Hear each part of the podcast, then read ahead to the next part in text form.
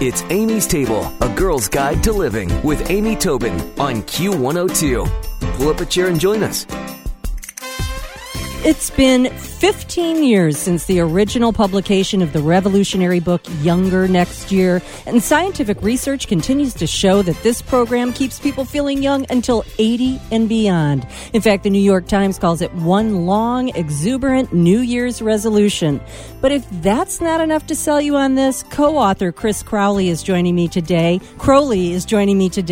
And Chris is well into his 80s, and he's still skiing black diamonds and routinely completing 50-mile bike rides, and he's joining me today on Amy's Table. And Chris, I'll have what you're having. Good for you, Amy. Great line, great movie. Oh, it was sure. You're in Cincinnati. Good. Yes, in Cincinnati. So how did you get the idea for writing Younger Next Year? Quick story. I was living in, when I quit practicing law after 25 years at 56 and moved with my new wife to Aspen. And we were fooling around. I was being a ski bum, which I couldn't afford before. And I was working with some guy who had a PhD in aerobic exercise.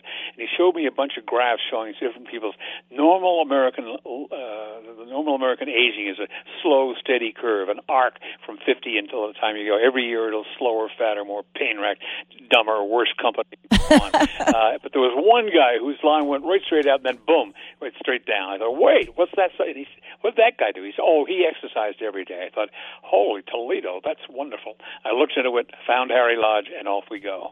Well, I'll tell you, do you feel a little bit like just looking at everybody and saying, I told you so, I told you so? Good for you. That's exactly right. Yeah. You know, this book's been out for 15 years, the original part, and we haven't had to take back a word. It's just amazing. That so is prophetic. Well, and it's interesting. One of the read pieces in the paper every day where they're breathlessly reporting on something that's been in this book for 15 years. Yeah, that's got to feel good. Well, one of the things I appreciate about the book is you're not sugarcoating, also because sugar's bad for us, but you're not sugarcoating any facts. Like, you're saying you got to exercise 6 days a week the rest of your life. Yep. We don't. It's not easy, but the payoff. I hope we convey the fact that the payoff is so extraordinary, so fundamental and eternal. That's worth what looks insane to most people when they first hear about it. Yeah. If we were to sum up sort of Harry's rules, as you call them in the book, if we were to sum it up, it really is the headers of diet and exercise. Are those the two biggest components? There are three, really. The big one is exercise. That's the single most important thing. The great takeaway, do exercise 6 days a week. The next one down in importance, quit eating crap. Yeah. The food we eat in America is rotten for us. Quit eating all that sugar and fat. That's a very good idea. Hard to do, but a good idea. And the last one is also important. Be involved with others. We're mammals. We need to be involved with other people or we get lonely and die. Those are the three big points. And the first of these shall be exercise. Yeah. So let's say somebody is following that curve that you talk about. They're 52 years old. They're feeling like, oh, sluggish. Oh, packed on 20 pounds. Oh, I can't remember where I left my keys. Can we reverse that, or do we simply stop it from getting worse following the tips? You can reverse it big time. You can get back to where you were or closer to where you were by a significant margin. There's a piece in the original book. Harry and I were biking someplace. I was 70, and I was saying that people say I look 60. And I said, at his most recent physical exam, he actually was 50. Had the body of a 50-year-old. Well, good grief. I don't know what it is now, but, you know, call it 65 or 70 still. Yeah. Huge difference. Yeah. So what tips do you have for somebody who feels like, oh, this is overwhelming. I can't even begin to try and turn back time. I mean, I know there's lots of encouragement and humorous encouragement in the book, but is it baby steps? How do you start? I'd start, frankly, by reading the book. The book is oddly sticky. It's kind of funny. It's easy to read. It seems simple. It's not, but it seems it. And a lot of people have been convinced by it, and they thought, well, you know, I'll give it a shot. We talk about a guy named Joe on the beach. He started out, Harry says, you've got to work out or you're going to die. And he said, oh, boy. So he goes out and does something, works out for an hour. He felt as if the next day as if he had been hit by a truck.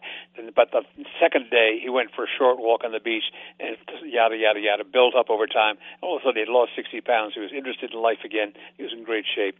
You can do it starting anywhere.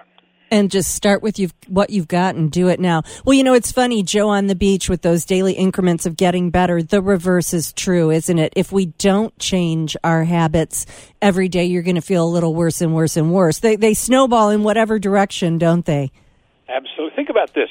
In the normal course, you're going to have something called sarcopenia. Sarcopenia is the disposition to lose 10% of your muscle mass every decade after 30.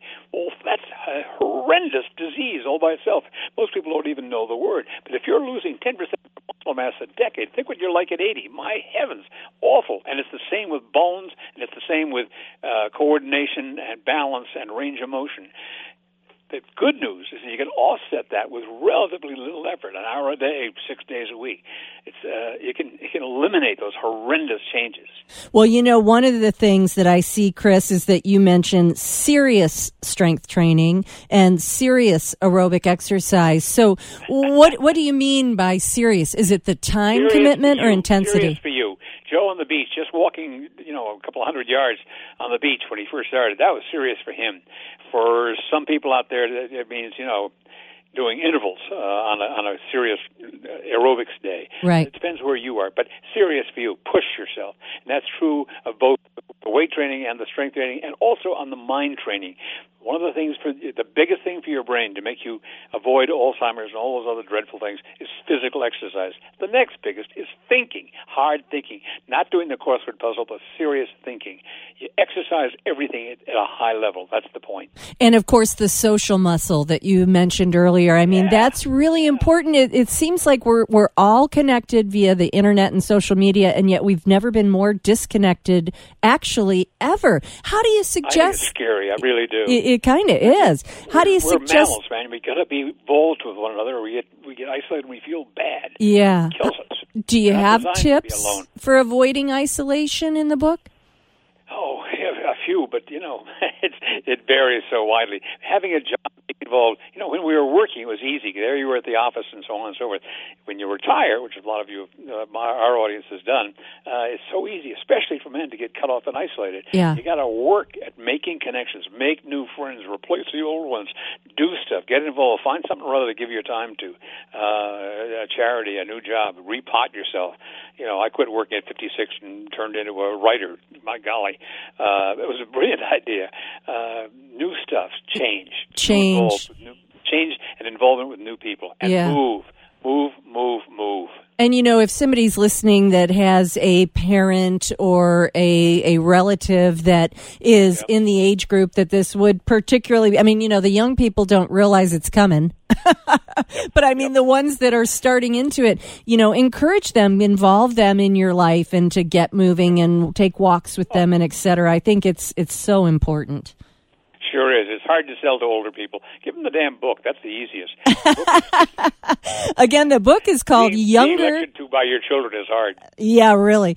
The book is called Younger Next Year, Live Strong, Fit, Sexy, and Smart Until You're 80 and Beyond. And, you know, Chris, one of the things you mentioned was balance. And you do see that, you know, I think of Tim Conway on The Carol Burnett Show would sort of be that old man that shuffled along. Is simply the aerobic exercise enough to keep that balance? The strength training? Strength training is the one that takes care of your balance. Strength training makes a big difference. And also doing balance exercises.